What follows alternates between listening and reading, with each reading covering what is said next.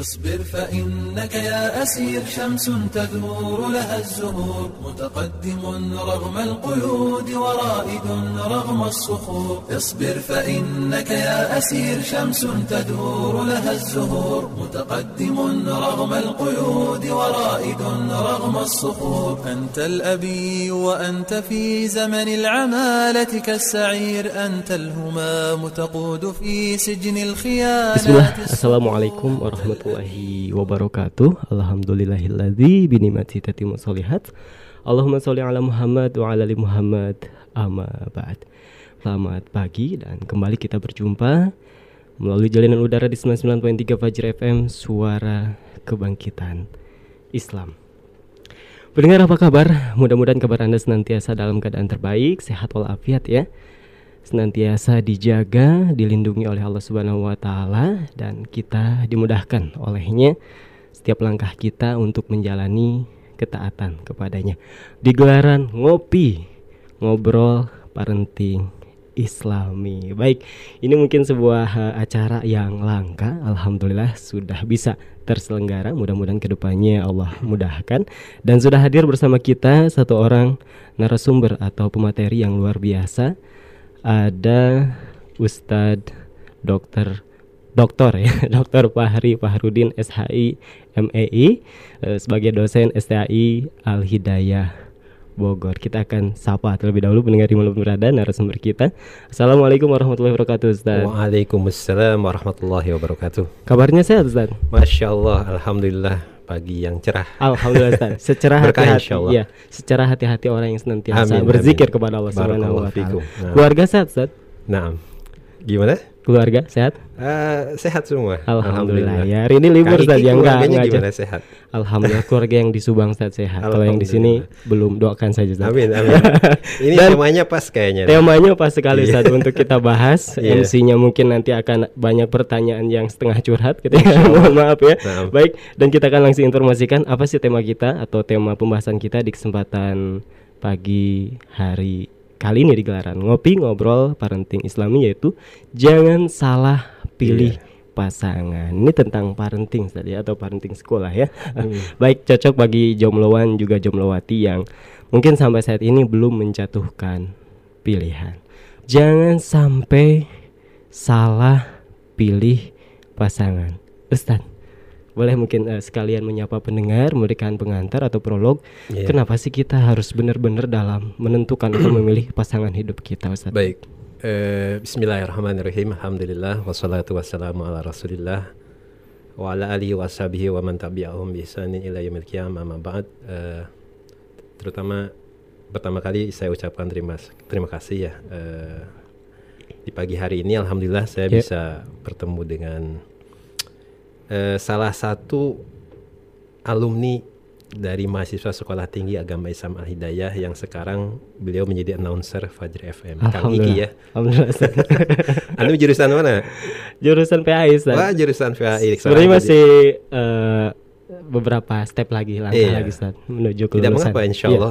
Dan ini sebuah kegembiraan tersendiri bagi kami terutama bagi institusi eh, yaitu Sekolah Tinggi Agama Islam Al Hidayah yang ternyata memang eh, penelusuran dari lulusan kami eh, Iya. terbukti bahwa alumni dari STI Al Hidayah itu dibutuhkan oleh masyarakat. Masya Ya buktinya di sini alhamdulillah saya ketemu dengan Kang Iki sebagai announcer dari Fajri FM yang bisa memberikan peran ya untuk pencerahan pada masyarakat terutama pada nilai-nilai eh, apa namanya keimanan gitu dan juga eh, pembinaan dari agama Islam. Alhamdulillah. Eh, Ikhwat fillah wa iyyakum, eh, acara kali ini memang cukup menarik ya eh, yaitu sebuah rubrik ngopi. Ngopi, Ustaz. Jadi eh, ngobrol obrolan tentang parenting Islami, gitu, Hmm. tentang bagaimana seharusnya menjadi apa namanya dan menjadi orang tua yang dilandaskan pada dasar-dasar nilai Islam. Iya. Eh, tentunya proses seseorang atau proses kehidupan seseorang itu dia seperti ibarat roda berputar gitu ya. Mm. Dalam artian dulu kita pernah menjadi seorang bayi, kemudian menjadi anak kecil, menjadi remaja, kemudian menjadi seorang yang eh, dewasa, yang paruh baya dan lantas lantas menikah, kemudian menjadi seorang suami atau menjadi seorang istri, lantas menjadi seorang ayah, seorang ibu kemudian menjadi seorang kakek atau nenek gitu ya. Itu Iya. proses kehidupan yang memang diha- dilalui oleh kita bersama. nah, untuk itu untuk mencapai pada tahapan-tahapan seperti itu tentunya eh, kita butuh persiapan Kang Iki. Hmm. Kalau ditanya kenapa begitu menariknya eh, masa tema kali ini sehingga se- seolah-olah seperti apa ya eh, pesan yang sangat kuat jangan salah pilih pasangan ya gitu. Awas hati-hati gitu. Karena memang eh, kita akan hidup lama gitu ya. Berumah tangga itu bukan proses yang sebentar Eh, kita akan berpasangan dengan orang yang setiap hari mungkin akan menemani kita gitu ya. Baik di saat suka ataupun di saat duka. Dan tidak hanya itu ya melalui pasangan kita pula kita akan berumah tangga membentuk sebuah rumah tangga dan memiliki keturunan yang tentunya kita punya tanggung jawab beban eh, moral gitu ya untuk bisa mengasuh dan mendidik keturunan kita menjadi keturunan yang lebih baik dari kita yang sebelumnya gitu ya. Nah inilah hal-hal yang mungkin seharusnya dipersiapkan dengan matang sehingga jangan sampai akibat ketidaktahuan kita gitu ya sejak awal tentang proses ini atau mungkin karena tekanan tekanan lingkungan di sekitar kita ya misalnya mohon maaf ya eh, egoisme orang tua kita gitu kan. Ya. atau mungkin egoisme kita pribadi sendiri yang akhirnya kita salah dalam memilih pasangan atau mohon maaf nih yang sering eh, dialami oleh mayoritas remaja kita misalnya dorongan cinta sesaat yang berlebihan Hmm. wah ini luar biasa fatal akibatnya Iya. gitu ya yang akhirnya membutakan hati mereka dan membutakan realita atau kenyataan yang ada dan pada ujungnya mereka salah dalam memilih pasangan. Nah itu yang akhirnya apa ya mereka harus menghadapi rumah tangga yang menyengsarakan gitu ya atau mungkin suatu saat ketika mereka memiliki keturunan akhirnya anak-anak mereka menjadi korban gitu ya Iya. karena ketidakfahaman eh, sejak awal dan mungkin dalam hal ini mereka salah dalam memilih pasangan.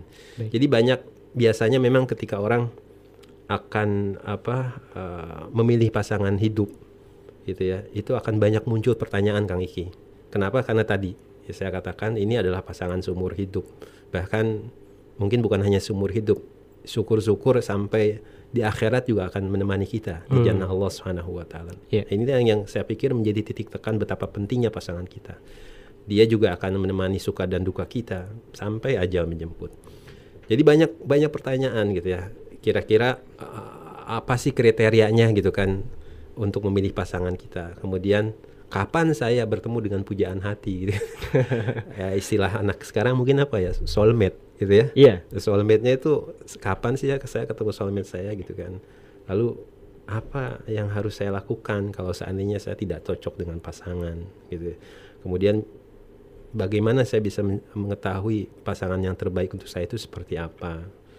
Lalu kalau seandainya saya sudah eh, dapat calon gitu kan. Eh tiba-tiba orang tua tidak res- tidak merestui Hmm. apa yang harus saya lakukan. Itu pertanyaan-pertanyaan yang memang eh, menjadi alasan supaya kita betul-betul bisa eh, apa mengambil atau menempatkan pasangan yang terbaik untuk kita ke depannya seperti apa. Jadi terlepas gitu ya kita sebagai nanti sebagai calon suami atau sebagai calon istri ya memang sudah seharusnya kita mempersiapkan hal itu semua Nah, kemudian yang tak kalah penting nih, Kang Iki ya, eh, jangan salah pilih pasangan. Karena memang secara syariah Allah dan Rasulnya itu sudah memberikan eh, banyak panduan gitu ya, banyak eh, apa namanya eh, ketentuan-ketentuan di mana kita memang harus memilih yang terbaik untuk diri kita, Hmm. gitu ya, harus memilih yang terbaik untuk diri kita. Iya. Jadi eh, upaya kita untuk mencari atau memilih calon pasangan yang terbaik untuk diri kita itu adalah bagian dari pertama mematuhi perintah Allah Subhanahu wa taala. Iya. Yang kedua mematuhi atau beritibar pada siapa? Rasulullah Shallallahu alaihi wasallam. Seperti misalnya dalam Al-Qur'an surat An-Nisa Allah Subhanahu wa taala berfirman fankihu ma tabalakum minan nisa'i masna wa sulasa wa ruba. Kebanyakan dalam tanda kutip ya para pria mengartikan dan memahami ayat ini mereka semangat sekali karena bicaranya wah ini ayat di mana diizinkan poligami. gitu Iya. kan. Kalau saya melihatnya tidak hanya itu gitu. Allah Subhanahu wa taala menyebutkan dalam ayat itu di dalam ayat tersebut fankihu ma toba lakum minan nisa. Jadi nikah nikahilah oleh kalian ma toba. Jadi yang tayyib. Ya, salah satu tafsirnya itu dikatakan yang tayyib. Yang terbaik untuk diri kalian. Terbaik dalam hal apa? Dalam hal agama, ya, dalam hal fisik, kemudian dalam hal eh, apa namanya etika, termasuk eh, Syekh As-Sa'di dalam tafsirnya mengatakan termasuk yang terbaik dalam pengaturan rumah tangganya gitu. Jadi bukan jangan dipahami ini bicara ayat poligami mulu gitu ya.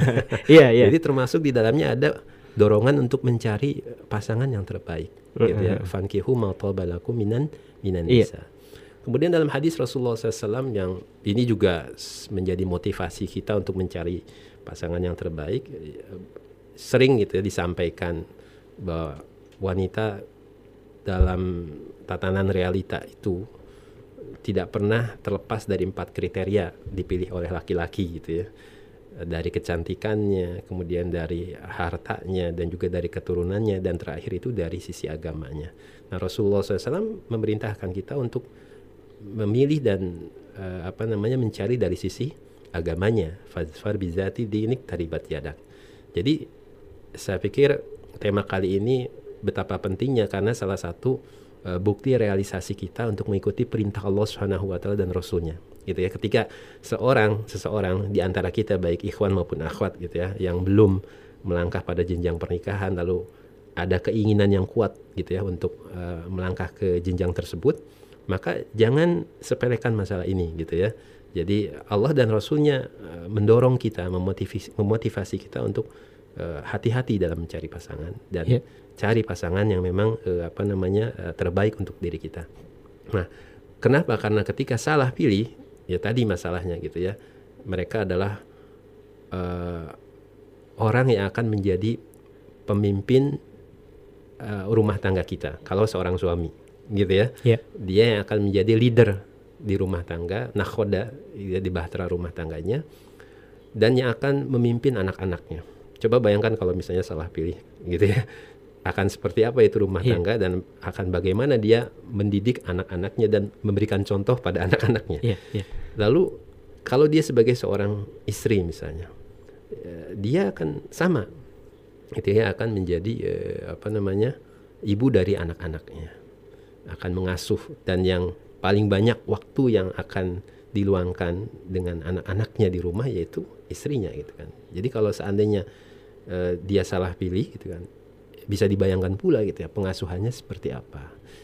Jadi seperti itu gitu ya. Eh, kalau saya melihat realisasi dari bentuk ketaatan kita pada Allah Subhanahu wa taala dan rasulnya adalah memang kita mencari pasangan yang terbaik untuk kehidupan kita di masa depan. Seperti itu mungkin Kak Iki. Baik, masya Allah luar biasa ini prolog yang sangat Insya Allah mencerahkan Ustaz ya buat kita terlebih muda-mudi yang belum lah ya.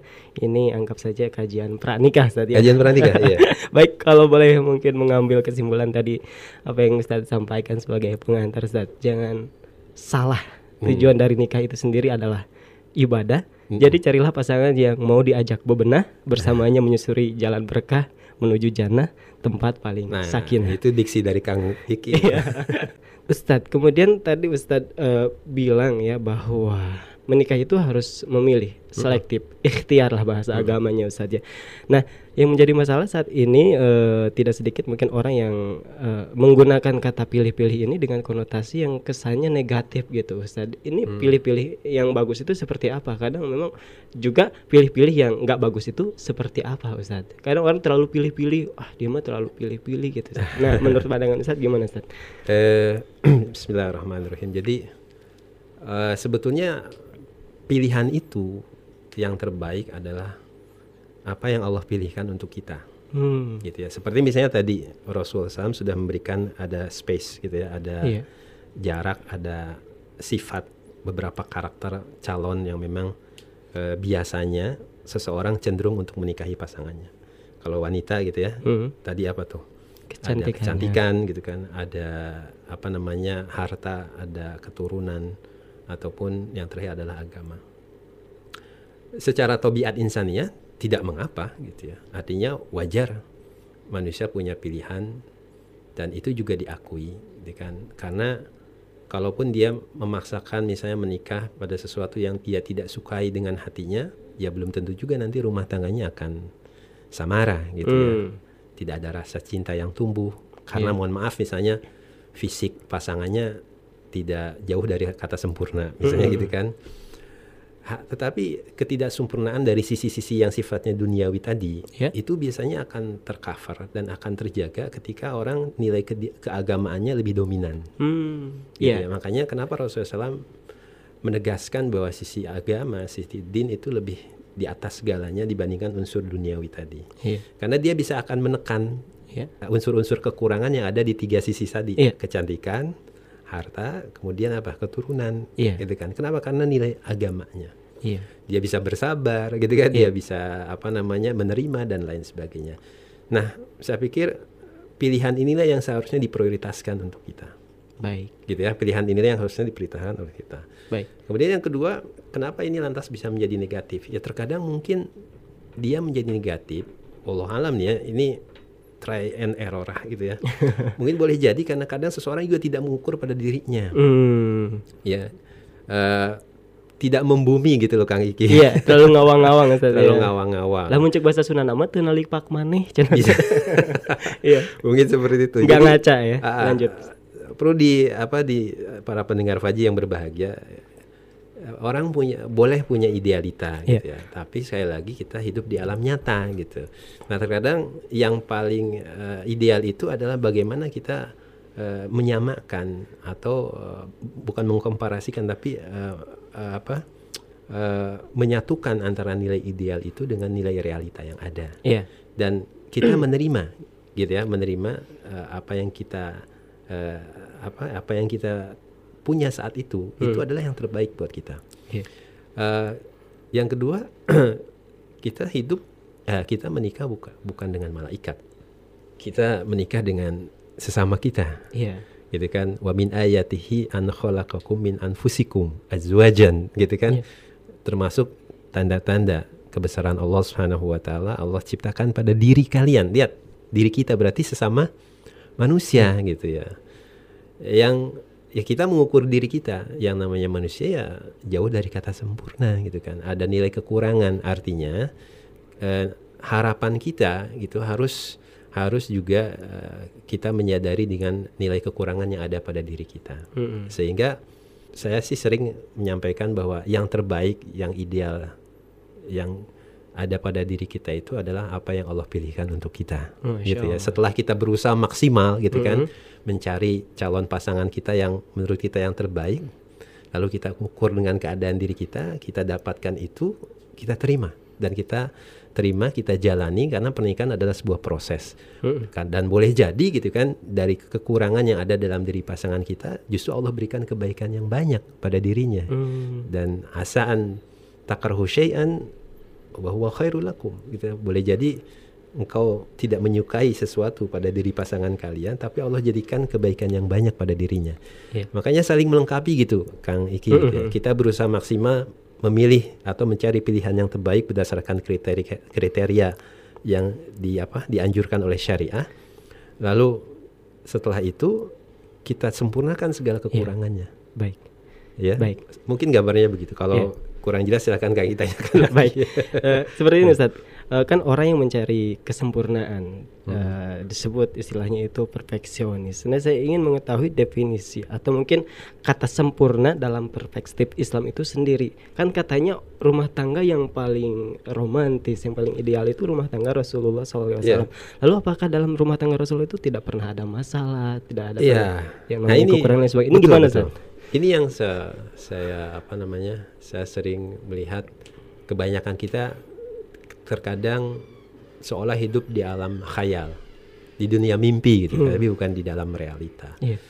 Jadi jangan dikira rumah tangga sakinah mawadah warahmah itu tidak ada konflik gitu. ya. Mm-mm. Tetapi yang yang dituntut dari kita itu adalah bagaimana kita menyikapi konflik itu sehingga tetap ikatan rumah tangga kita, ikatan pernikahan itu tetap berjalan bersama.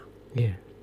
Kalau istilah orang tua kita mah ya makan asam garam tuh bener-bener ya hidup susah senang bersama gitu ya. Mm. Sehingga ketika dalam sebuah rumah tangga ada konflik tidak lantas apa namanya uh, uh, sampai timbul perpecahan mungkin pertem, uh, apa bertengkar ada tapi tidak sampai kepada perpisahan Yeah. artinya bagaimana dia bisa menjaga keutuhan rumah tangga itu jadi uh, pemahaman ini yang harus uh, dipah- apa disadari oleh oleh kita terutama bagi pendengar Fajri yang belum menikah gitu. Jadi Iya. jangan jangan mengira bahwa rumah tangga yang sakinah mawadah warohmah itu eh, misalnya terkesan tidak ada konflik. Hmm. Ada konflik gitu ya.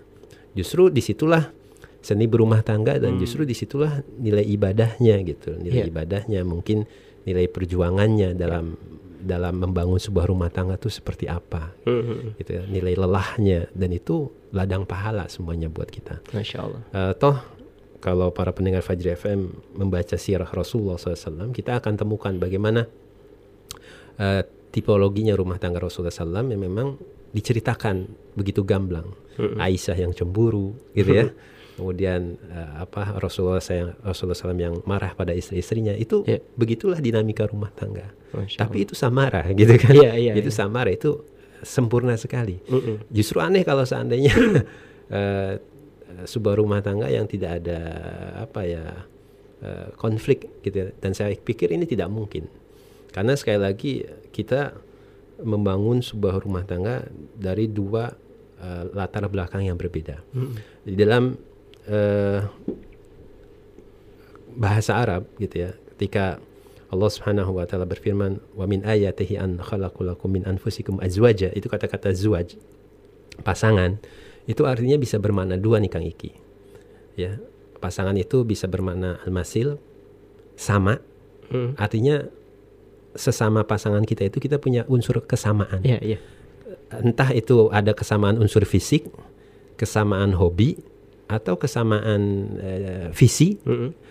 dan ini yang diharapkan di dalam sebuah rumah tangga Islam adalah ketika suami istri memiliki kesamaan pada kebaikan. Luar biasa. Masya Allah. sama-sama suka pada ketaatan Masya gitu ya. Allah. Eh, suka sholat malam suka baca Quran istrinya suka suaminya juga.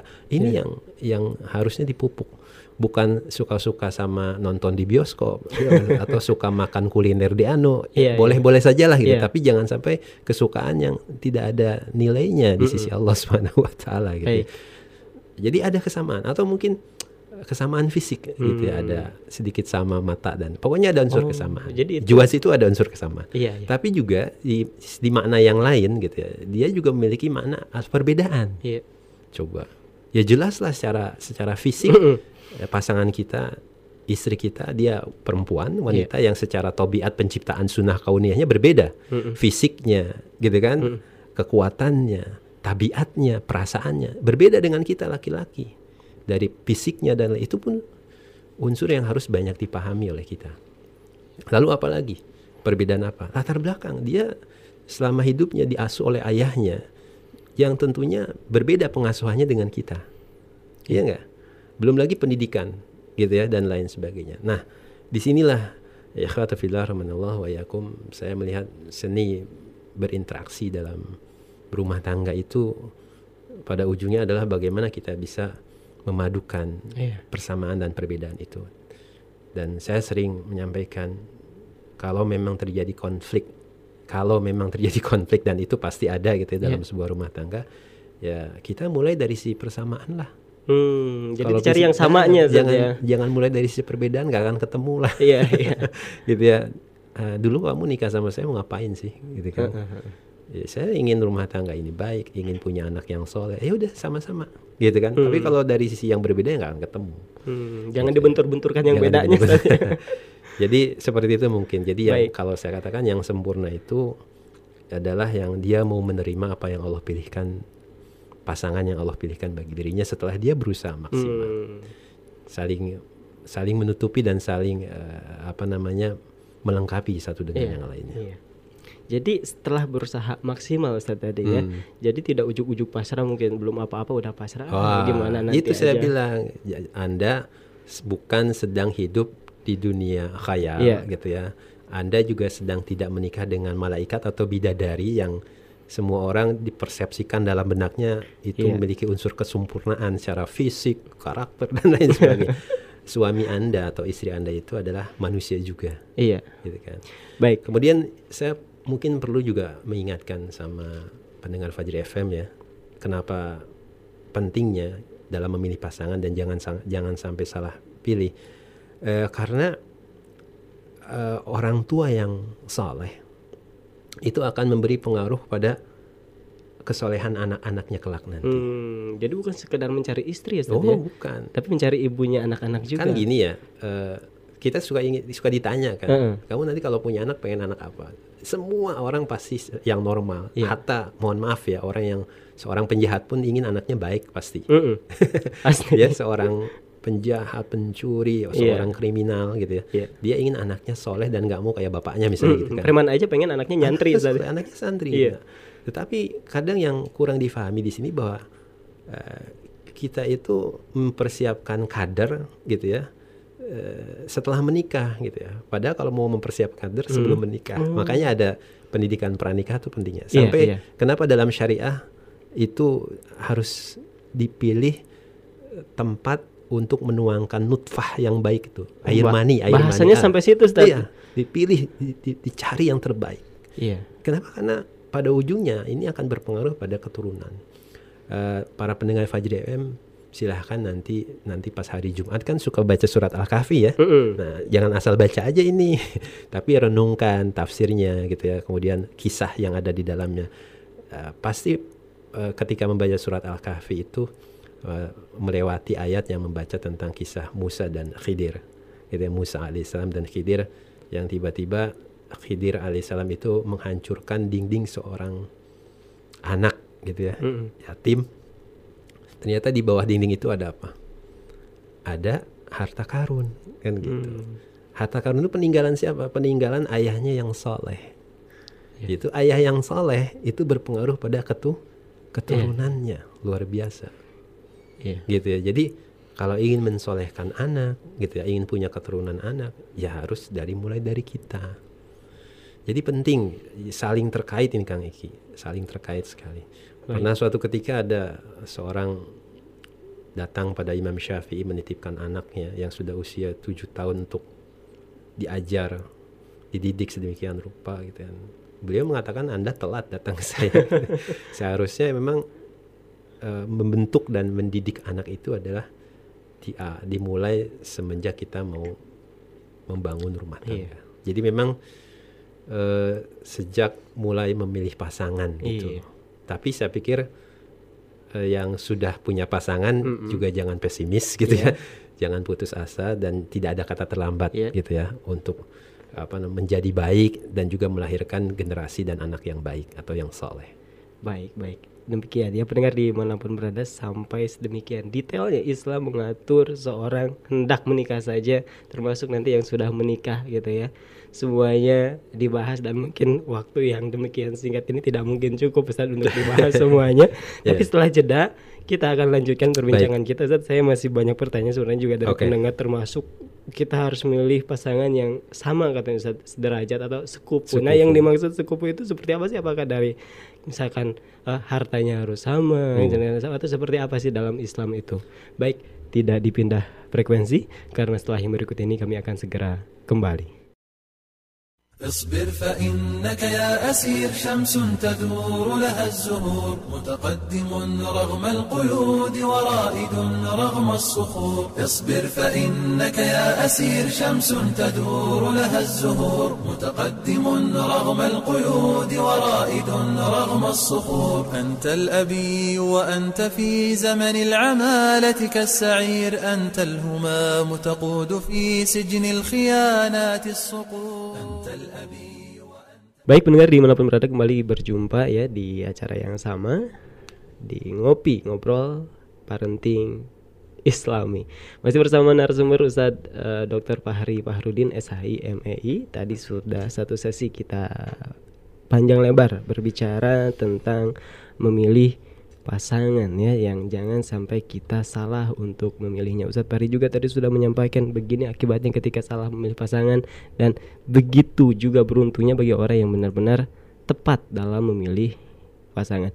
Tadi ya uh, memenuhi janji kita akan membahas tentang sekufu itu maksudnya seperti apa ini Ustaz? Baik, memang ada dalam pernikahan itu ada hal yang perlu diperhatikan yaitu tentang masalah kufu atau kafaah dalam bahasa Arab itu ya. Hmm. Uh, jadi kafaah atau istilahnya sekufu sebetulnya mananya seperti an-nazir atau tandingan atau padanan kesamaan atau permisalan gitu ya. Iya. Jadi salah satu unsur dalam pernikahan itu harus ada unsur padanan.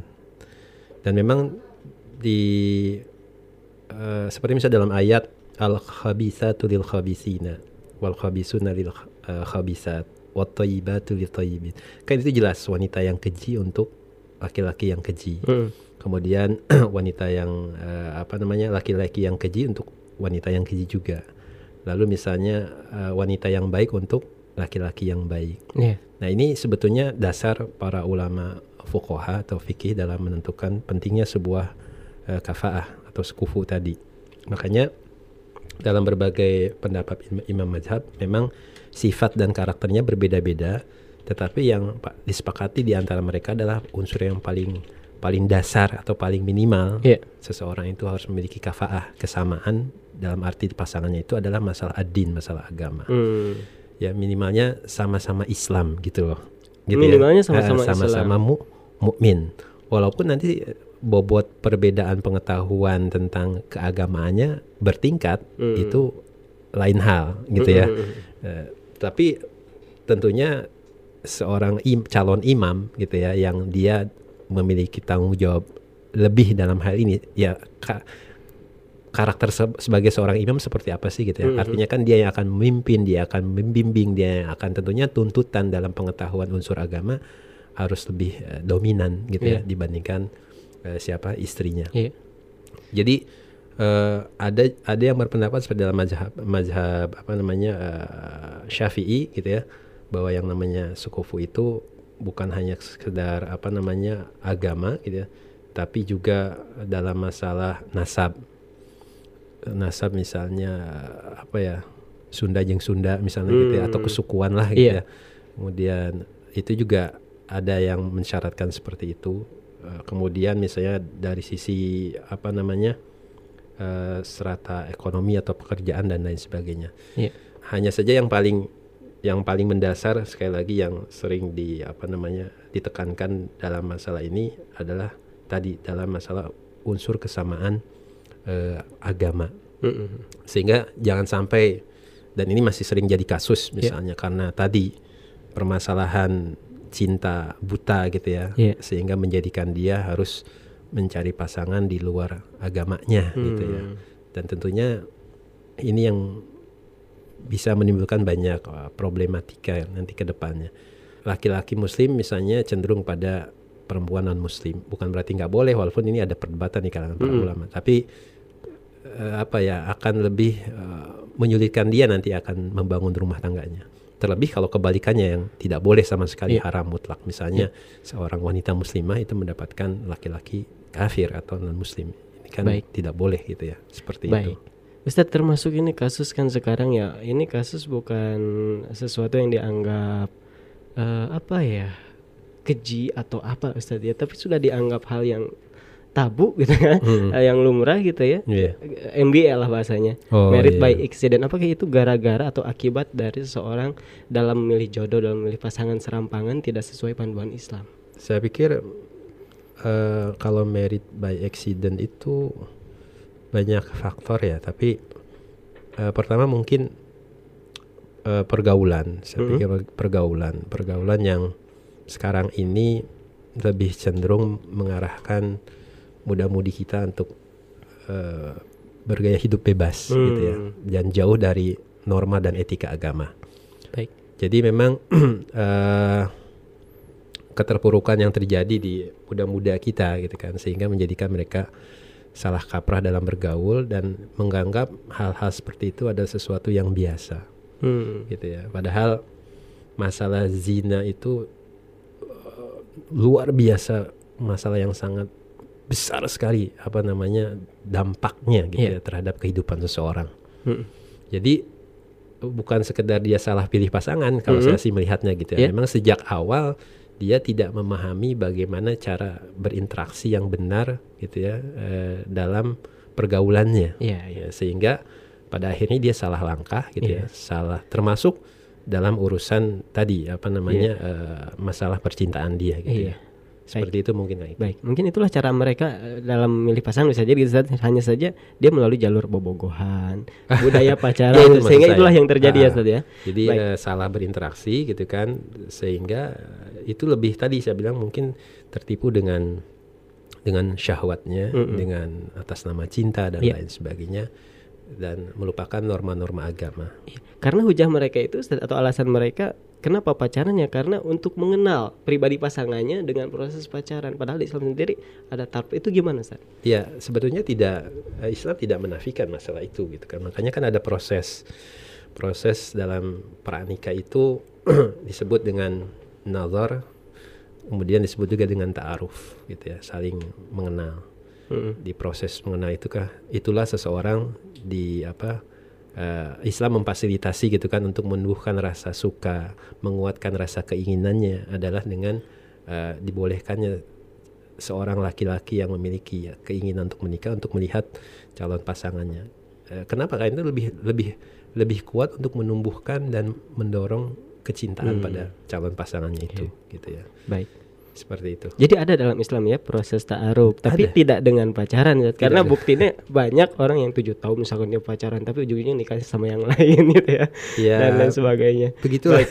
Ustaz kembali lagi ini masih penasaran dengan tadi ya dari pertanyaan tentang sekufu. Kemudian Ustaz bilang ya minimal agamanya sama sama sama Islam. Kemudian eh, banyak juga nih eh, eh, apa bukan perdebatan tapi lah anggaplah diskusi gitu. Dengan ketika kita seseorang ketika misalkan seseorang ingin menikah terus terhalang hanya karena satu istilah beda manhaj. Ini gimana Ustaz? Iya. Eh, sebetulnya begini, eh, saya ingin menjelaskan hukum asal kita itu semuanya muslim Hmm. dan hukum asalnya ada ahlus sunnah wal jamaah, Ya. gitu ya. Eh, Selama orang tersebut tidak melakukan hal-hal yang mengeluarkan dari keislaman dan keahlus sunnahannya, Ya. gitu ya, maka dia apa namanya tidak ada istilah beda manhaj dan lain Hmm. sebagainya, gitu Iya. ya. Eh, apa sih gitu kan Iya. eh, Iya. yang menjadikan lantas mohon maaf ya perbedaan mazhab atau perbedaan manhaj Mhm. gitu ya lantas eh, menjadikan dia eh, apa namanya tidak eh, meng- eh, menghalangi dia untuk tidak menikahi gitu ya Iya, pas iya. calon istrinya atau calon Baik. suaminya saya pikir kalau ada hal-hal seperti itu secara tidak sadar orang ini sudah terindikasi terkena penyakit tasub gitu ya Hmm. arti uh, fanatisme Iya, iya, iya. gitu ya dan lain sebagainya jadi indikatornya itu saja kan. Iki. misalnya dia melakukan eh, apa namanya hal-hal yang menyimpang dari keislaman Hmm. misalnya apa tidak apa tidak mengerjakan sholat nah ini kan Hmm. penting Baik. kenapa karena hukum hukum meninggalkan sholat gitu ya itu imbasnya luar biasa itu Eh, mayoritas ulama menghukumi dia kufur kalau sudah kufur berarti ya dia tidak Islam Iya, iya. kalau tidak Islam dia tidak tidak layak untuk dinikahi Iya, bahkan kalau iya. mati juga tidak dikuburkan di Mm-mm. kuburan kaum muslimin tidak dikafani tidak disolati nah itu yang hal-hal Iya, seperti itu iya. kalau memang nyata-nyata atau misalnya eh, dia seorang fasik gitu ya Mm. fasik dalam artian selalu berbuat kabair eh, apa namanya dosa-dosa besar dan melecehkan agama Mm. itu indikator-indikator yang memang saya pikir perlu hati-hati bagi kita gitu ya. siapa pun yang ingin mencari pasangannya hal itu menjadi penilaian gitu Iya. ya tapi kalau misalnya mohon maaf beda pengajian gitu ya atau apa Sekitar beda kelompok gitu beda Ustaz, ya. kelompok Iya. tinggal nanti apa sih yang yang menjadi tolak ukur eh, apa namanya pemikiran dasar Mm-mm. dari kelompok tersebut kalau memang kelompok-kelompok itu misalnya dalam tanda kutip terindikasi oleh eh, apa termasuk dalam kriteria yang memang eh, disesatkan oleh MUI ya kita Mm-mm. jangan mau Iya, iya, iya, baik, baik. gitu ya kan MUI sudah membuat kriteria indikator ya Mm-mm. Eh, misalnya 10 eh, ciri indikator aliran sesat Iya. gitu kan ya Mm-mm. janganlah Iya. seperti itu Iya baik. Demikian ya pendengar di mana pun berada. Jadi yang jangan sampai itu hanya gara-gara beda pengajian Beda masjid taklim Tidak jadi menikah. Gitu ya. Ustaz, Satu lagi ini ah, Tentang sekupu tadi ya Ustaz. Apakah ini setara ini atau mungkin eh, ya selevel gitu Ustaz ya. Eh, hanya sekedar anjuran atau memang seperti apa Ustaz dalam Islam sendiri itu? Kan apakah nggak boleh misalkan si miskin menikah dengan si kaya? sebetulnya yang eh, tidak bukan anjuran ada yang ada perbedaan pendapat di kalangan para ulama di sini yang paling eh, apa namanya eh, mendasar itu adalah masalah agama tadi gitu ya. Hmm. jadi seorang wali gitu kan dia bahkan wajib menikahkan gitu ya oh, anak yang di bawah perwaliannya dengan orang yang baik agamanya gitu ya Hmm. Justru sebaliknya kalau dia menjodohkan atau menikahkan anaknya dengan orang yang fasik, orang yang si anak boleh menolak dalam hal ini gitu ya. Ya. Si anak boleh menolak dalam hal ini. Dan memang eh, inilah yang jadi majal atau lahan perbedaan pendapat di kalangan para ulama gitu ya. Apakah dia menjadi syarat sahnya sebuah akad pernikahan atau tidak. Jadi kalau cuman sekedar tadi kaya dan miskin gitu ya. Itu memang bukan jadi syarat Hmm. utama, tapi memang kadang menjadi salah satu eh, apa ya eh, faktor eh, indikator kelanggengan sebuah rumah tangga. Hmm. Misalnya begini ya, ini realita saja. Iya, Misalnya iya. seorang yang laki-laki yang nasabnya di bawah perempuan yang nasabnya jauh lebih mulia. Hmm. Ya kadang Iya, iya. eh, kalau si suaminya mungkin dalam hal ini punya kurang kuat gitu ya, mungkin bisa menyebabkan dia minder Iya. atau apa. Atau bicara masalah ekonomi lah misalnya. Hmm. Masalah ekonomi misalnya kadang membuat minder sang suami dikarenakan penghasilan istri jauh lebih eh, apa namanya besar dan Iya. dan kadang istri juga lupa diri atau menjadi superior gitu kan, Iya. menjadi apa merasa berkuasa karena Iya. memiliki eh, apa penghasilan yang besar gitu. Iya. Makanya tadi saya bilang semua itu bisa diminimalisir kalau memang nilai diniahnya, nilai agamanya kuat Hmm. gitu. Ya, ya. Gitu Baik, ya. baik. Segala kekurangan, segala kelebihan yang ada dalam sisi agama, nasab dan harta Iya. itu bisa diminimalisir dengan nilai nilai agama tadi. Jadi tidak bukan berarti dilarang nih Kang Iki yang kaya nikahin yang Iya. miskin apa yang miskin atau Iya. sebaliknya yang miskin nikahin yang yang yang Iya. apa yang toh Rasulullah Shallallahu Alaihi Wasallam sudah memberikan uswah terbaik bagi kita seorang anak muda Hmm. yatim piatu menikahi janda yang kaya Hmm. Iya. luar biasa kan Baik. gitu Baik. Baik. Syukran Ustaz ya. Dan itu eh, benar-benar menjadi bahan pertimbangan Ustaz ya karena eh, Islam sendiri adalah agama yang paling visioner gitu ya. Jadi kenapa harus kupu ya agar eh, ke depannya rumah tangga bisa langgeng Ustaz ya tidak Iya. banyak eh, cekcok dan lain sebagainya. Baik dengar di mana pun berada saatnya kita akan tanggapi pertanyaan yang sudah masuk di meja redaksi kali ini. Ya, yang pertama melalui WhatsApp ada dari hamba Allah di Bogor. Saya mau bertanya, bagaimana untuk meyakinkan diri saya eh, untuk menikah karena selama saya mencoba proses ta'aruf itu karena desakan dari keluarga, teman dan murabi. Sebetulnya hati saya sendiri kadang masih ragu untuk menikah. Ustadz ini ada tendensius bukan ya tapi sedikit ada desakan mungkin dari keluarga teman dan murabi kata dari Baik. hati sendiri saya mungkin masih mikir-mikir saat ini gimana Ustaz? Gini, kalau kalau masalah keraguan sebetulnya bisa dihilangkan. Keraguannya masalah apa dulu? Hmm. Kalau masalah calon, maka cari informasi gitu loh. Mm-mm. Nah, dalam Islam memang ada proses itu ketika itu salah satunya ta'aruf. Ta'aruf itu adalah menggali informasi Iya. dari calon uh, bakal calon pasangan kita. Informasinya apa ya? Banyak informasi akhlaknya, kemudian uh, mapan nggak mapannya Iya. gitu ya. Uh, termasuk informasi fisiknya gitu kan. Kalaupun kurang yakin, bahkan Islam boleh uh, mem- mempersilahkan menanyakan hal tersebut pada orang yang terpercaya dari kerabatnya gitu ya, Hmm. atau dari orang yang gurunya dan lain sebagainya. Silahkan saja. Jadi kalau uh, ragunya dalam masalah apa dulu gitu ya. Mm-mm. Tapi kalau dalam masalah pernikahan, eh, pernikahannya itu sendiri, saya pikir tidak ada alasan untuk ragu gitu loh. Pertama, kenapa An- berpikirnya adalah supaya ragunya hilang nih Kang Iki ya. Mm. Coba deh berpikirnya ini masalah ibadah. Iya. Berpikirnya masalah eh, apa namanya fadilah. Mm-mm. Kemudian berpikirnya masalah pahala. Iya. Saya sering bilang sama teman-teman ya, coba dalam segala hal itu selalu berpikir nikmat dulu, jangan musibah dulu gitu loh. Iya, iya, iya. dalam segala hal, Heeh, gitu ya, heeh. termasuk dalam pernikahan. Iya. Selalu memikirkan nikmat Allah, fadilah dari Allah, pahala yang Allah berikan pada kita. Niscaya nanti kelelahan, Ya. capek, musibah itu akan hilang dengan sendirinya dan kita akan ketika ditimpa kelelahan dan musibah pun kita akan selalu memuji Allah Subhanahu wa taala. Karena nggak akan pernah terukur Iya, iya, iya. nikmat Allah itu gitu kan dan Iya. tidak akan pernah kalah dengan musibah yang menimpa kita. Bahkan terkadang kalau kita sudah paham ini orang ditimpa musibah pun bisa menjadi nikmat buat kita. Hmm, Insya Allah. Jadi apalagi menikah. Maka supaya nggak ragu nih supaya yakin pikirkan pahalanya Iya. gitu. Baik. Pahala menikah itu Iya. luar biasa. Pertama Anda terjaga Iya. kemuliaan Anda. Iya. Kemudian apa namanya kemaluan Anda terjaga, agama Anda menjadi apa sempurna. Iya. Kan setengah din Iya. jadi sempurna kan gitu kan? Iya. Lalu apalagi di depan mata eh, ribuan kebaikan Allah sudah siapkan untuk Anda. Mhm. Dan tidak ada pahala yang 24 jam gitu ya yang bisa Anda raih kecuali dalam pernikahan. Masya Allah. Betul tidak? Betul Ustaz. Iya. Yang lain mungkin ada waktu-waktunya dalam beribadah, tapi menikah itu setiap saat Iya. ibadah ya melayani suami ibadah bukan hanya pada fisiknya bahkan pada ruhaninya pun jadi ibadah Hmm.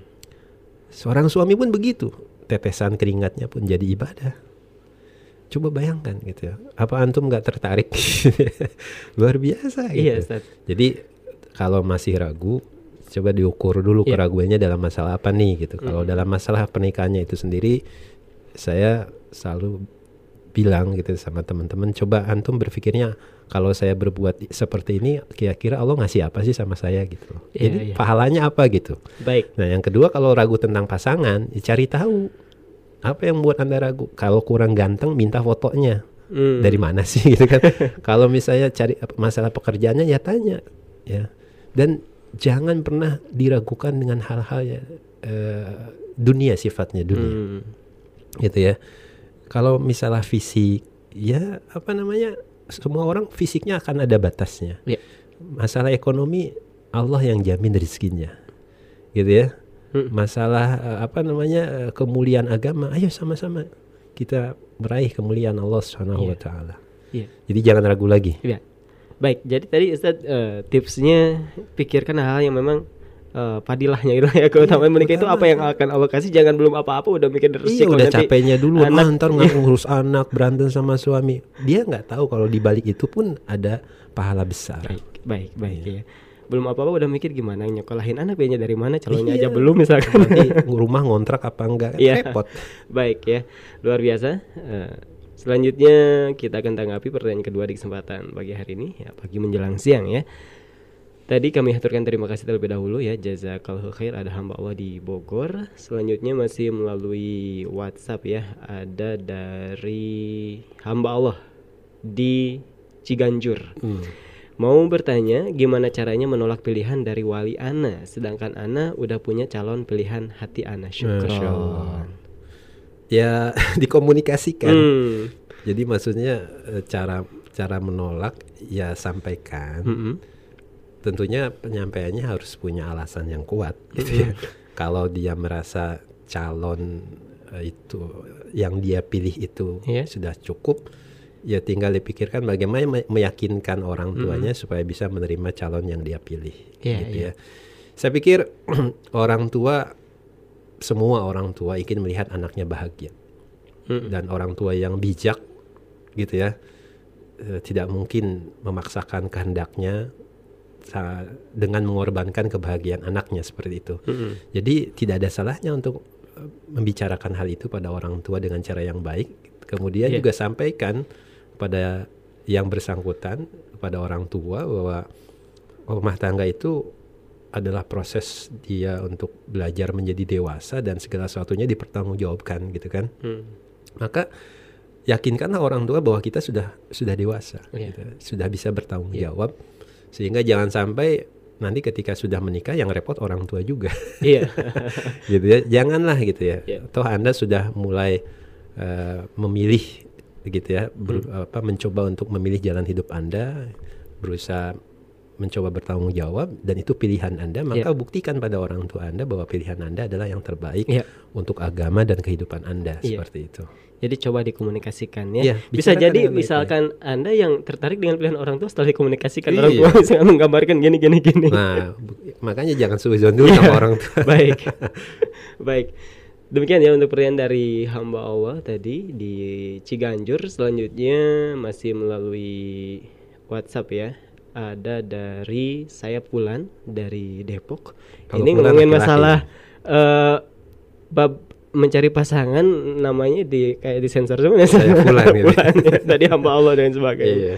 Baik, dari Pulan di Depok ingin bertanya. Tadi disampaikan eh, ini saya Pulan dari Depok. Selamat pagi Ustadz Fahri. Assalamualaikum warahmatullahi wabarakatuh. Nah, tadi disampaikan bahwa pasangan yang terbaik adalah apa yang Allah pilihkan untuk kita. Bagaimana cara kita tahu bahwa seseorang inilah yang Allah pilihkan untuk kita? ya setelah menikah, Setelah menikah, Ustadz. ayo. Jadi Anda selama ini ikhtiar. Hmm, Kemudian Anda ikhtiar si fulana calon istri saya dan bakal calon anak saya. hmm, Kemudian Anda lakukan pernikahan itu, maka Anda terima itu. hmm. Karena itu adalah pilihan Anda gitu kan. Dan eh, pilihan kita itu tahta masyiatillah. Iya. Di bawah kehendak Allah Subhanahu wa taala. Jadi maksud saya itu di sini saya ingin apa yang Allah tetapkan dalam kehidupan kita itu adalah yang terbaik, termasuk dalam pernikahan. Iya.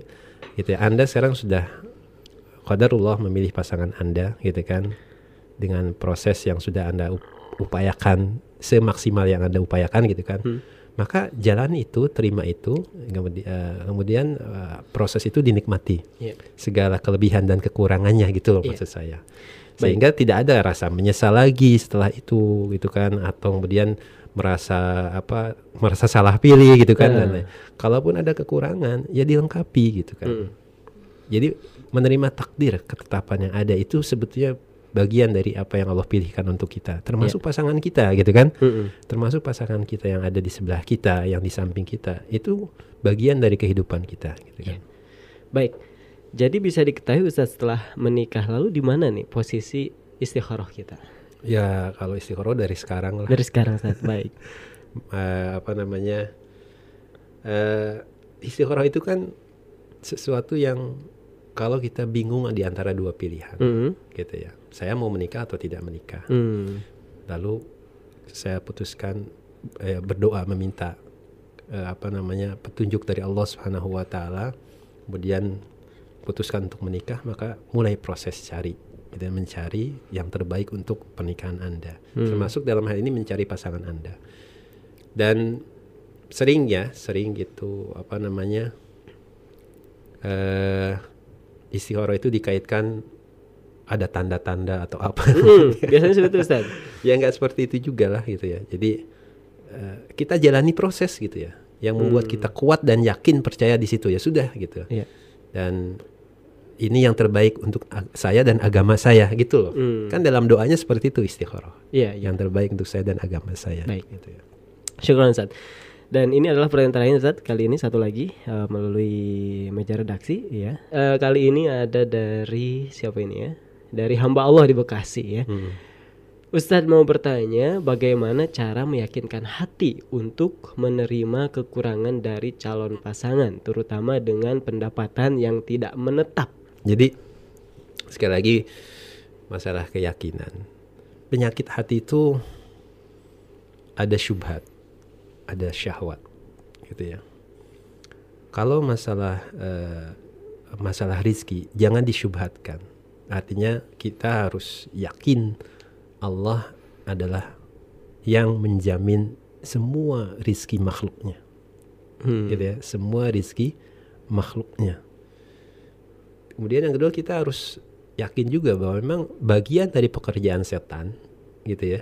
Bagian dari pekerjaan itu selalu membisikkan dalam hati kita keraguan tentang masalah fakir, kemiskinan. Iya. Masalah fakir dan dan kemiskinan. Hmm. Jadi banyak berlindung pada Allah Subhanahu wa taala, berdoa gitu ya, banyak membaca Al-Qur'an, menguatkan hati gitu kan supaya eh, apa namanya kita dijauhkan dari penyakit itu gitu ya karena kalau itu di, selalu di, dibiarkan eh, yang yang yang ada syubhat itu akan semakin besar dan Hmm. mengikis keimanan kita itu berbahaya sekali maka eh, solusinya adalah perkuat hati kita juga dengan dengan senjata ini Hmm. gitu ya banyak membaca Al-Quran bertawud pada Allah Subhanahu Wa Taala yang kedua ketika melihat pasangan jangan jangan terlalu sering melihat kekurangannya gitu ya ya Hmm. lihat kelebihannya Iya. Iya. gitu ya kan tadi saya bilang Mm-mm. ada ada kekurangan ada kele, kelebihan ada persamaan ada perbe perbedaan maka lihat dari sisi persamaan dan lihat dari sisi kelebihan Iya. ya saya pikir ada banyak kelebihan yang dimiliki oleh pasangan kita eh, hanya bila dibandingkan dengan kekurangan dari sisi ekonomi saja Hmm. terlebih ya terlebih nih yang mungkin kurang disadari suami kita atau pasangan kita itu adalah wikoyah kita dari api neraka wikoyah itu apa sih penjagaan Hmm. tameng Iya, iya. ya seorang istri yang masih memiliki suami itu ada wikoyah gitu ya karena segala sesuatunya akan di handle sama siapa sama suaminya Mm-mm, kan mm-mm. gitu itu kan sebuah kemuliaan dan eh, fadilah yang sangat besar sekali gitu ya Iya. jadi eh, saran saya sekali lagi jangan dilihat pada nilai kekurangannya, Mm-mm. tapi coba dilihat kebaikan dan kelebihan yang ada dalam Iya. diri suami gitu. Iya. Baik. Dan Ustadz mungkin saya juga bolehlah menambahkan Ustadz izin ya. Ketika kita memandang seseorang hanya dari segi kemapanan duniawi misalkan Mm-mm. harta gitu ya, Iya. profesi gitu ya bahwa Betul. Allah bisa saja membalikan keadaan 100% gitu Iya. ya. Tadinya Iya. yang mapan kemudian tiba-tiba miskin dan banyak yang miskin jadi ya dengan cara Allah menjadi kaya misalkan. Dan bukan pada nilai eh, apa namanya, bukan nilai pada kuantitas sebetulnya, Hmm. tapi nilai pada kualitas harta itu keberkahan. Hmm. Jadi kadang kita juga suka suka tertipu ya bahwa eh, apa namanya ekonomi atau harta itu dilihat dari sisi banyak atau sedikitnya. Padahal yang paling berharga di sisi Allah itu di sisi Allah Subhanahu wa taala itu adalah dari sisi keberkahan, atau tidak berkahnya. Jadi kalau yang sedikit tapi berkah itu luar biasa, apalagi yang banyak gitu. Ini luar biasa Iya, lagi masya gitu ya. Allah. Baik, Ustadz. Iya. Karena kita sudah berada di penghujung acara, boleh terakhir Ustadz sekalian memberikan closing statement ya. Ustadz kan dari STI ini dosen STI. Oh iya iya betul. Di STI sendiri ada nggak Ustadz mungkin semacam fasilitas atau program lah ya yang apa ada hubungannya dengan apa yang kita bahas kali ini tentang Ya subhanallah. Ini, ini luar biasa. Kebetulan saya berkiprah di Sekolah Tinggi Agama Islam Hidayah Kita punya eh, apa namanya ada lima jurusan. Hmm. Dan memang karena sekolahnya berbicara Sekolah Tinggi Agama Islam Hidayah Jadi memang eh, kita mengkader mahasiswa eh, dasar-dasar nilai keagamaan gitu ya. Mm-mm. ada yang ilmu Al-Quran dan hadis, lalu ada yang perekonomian Islam, kemudian ada misalnya pendidikan Islam, juga ada tentang hukum keluarga Islam. Hmm. Nah, jadi eh, kompleks gitu ya Iya. permasalahan yang terkait dengan kehidupan manusia di lapangan ini dipelajari di Sekolah Tinggi Agama Islam Hidayah melalui sudut pandang Islam. Iya. Jadi kalau mau jadi ekonomi ya ekonomi Islam. Hmm. Kalau mau membangun sebuah rumah tangga yang Islami ya ada gitu kan. Hmm. Jadi kita juga ada jurusannya yaitu jurusan hukum keluarga Islam atau menjadi guru yang Islami juga ada. Hmm. Nah untuk itu eh, salah satu bentuk pengabdian masyarakat yang memang eh, apa namanya eh, ditawarkan oleh STI Al Hidayah pada masyarakat, terutama dalam hal rumah tangga. Hmm. eh, kita punya namanya lembaga konseling keluarga Islami, Masya lembaga konseling keluarga Muslim. Iya. Jadi yang ingin diskusi, eh, eh, kemudian sharing, Hmm.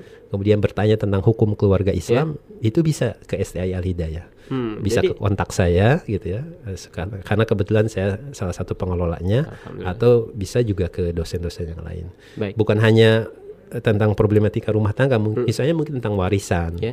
tentang zakat lalu tentang misalnya eh, hukum keluar misalnya ada yang eh, apa namanya eh, sedang ada kasus eh, perceraian di pengadilan Ah, ah, agama iya.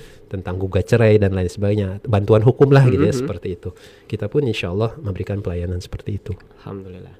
Baik, syukran Ustaz atas informasi berharga kali Iya. Baik. ini dan kalau Ustaz ingin memberikan kesimpulan se- seputar apa yang kita bahas kali ini, Baik, eh, silakan. ikhwatu fillah rahmanallah wa yakum pendengar Fajri FM yang berbahagia. Jadi apa yang kita bahas kali ini memberikan penekanan sekali lagi pada kita bagaimana pentingnya kedudukan pasangan yang ada di sisi kita gitu ya. Oleh karena itu sebagai bentuk uh, pengejawantahan gitu ya atau uh, pengamalan ya, kita ketaatan kita pada Allah Subhanahu wa taala Rasulnya bagi rekan-rekan pendengar Fajri FM yang mungkin belum melangsungkan pernikahan atau akan melangsungkan pernikahan maka eh, lakukanlah apa yang diperintahkan oleh Allah dan Allah dan Rasulnya. Dalam hal ini adalah memilih calon pasangan bagi diri kita yang terbaik. Baik. Terbaik tentunya dalam sudut pandang syariah. Ya. Terbaik dalam arti apa yang dipilihkan atau apa yang baik menurut Allah dan Rasulnya. Dan saya jamin insya Allah itulah yang akan menyelamatkan kita nanti di dunia dan di akhirat. Allah anak. Alhamdulillah. Ustaz jazakallah khair sudah mengisi waktu bersama Pak Jeri. khairan kasiro. Alhamdulillah di kesempatan pagi hari ini mudah-mudahan nah, berkah. Insyaallah. Pendengar mendapatkan banyak amin, manfaat amin, ya dan iya. mudah-mudahan tidak hanya hari ini atau kali ini ke depannya nah. berlanjut masih tentang ngopi, ngobrol parenting Islami mungkin ini hanya satu bab saja ya. Dan ke depannya bisa jadi masih ini aja karena ini belum puas sepertinya ya, tentang mencari pasangan ya. Yeah. baik pendengar di mana pun berada sampai di sini perjumpaan kita. Dan kami haturkan terima kasih kepada anda yang sudah berpartisipasi memberikan pertanyaan kritik dan saran. Juga pendengar kami mohon maaf yang sebesar besarnya bagi anda yang sudah bertanya hanya saja tidak sempat ditanggapi karena waktu yang membatasi kita tidak berkecil hati bisa dicoba di lain kesempatan Akhir kata saya Maiki juga mewakili kru yang bertugas pamit undur diri subhanakallahumma wa bihamdika asyhadu alla ilaha illa anta astaghfiruka wa atubu ilaik. Assalamualaikum warahmatullahi wabarakatuh. أن النهاية للصبور. دارت نفوس بالصغار وأنت بالكبرى تدور. فاهنأ بسجنك وامتشر سيف النكاية للكفور. متوشحا بالعزم قد نام الأراذل في الخدور وقف الزمان أمام سجنك يحتفي بدم النحور. متوشحا بالعزم قد نام الأراذل في الخدور وقف الزمان أمام سجنك يحتفي تحتفي بدم النحور أنت الهمام أنت الهمام أنت الهمام.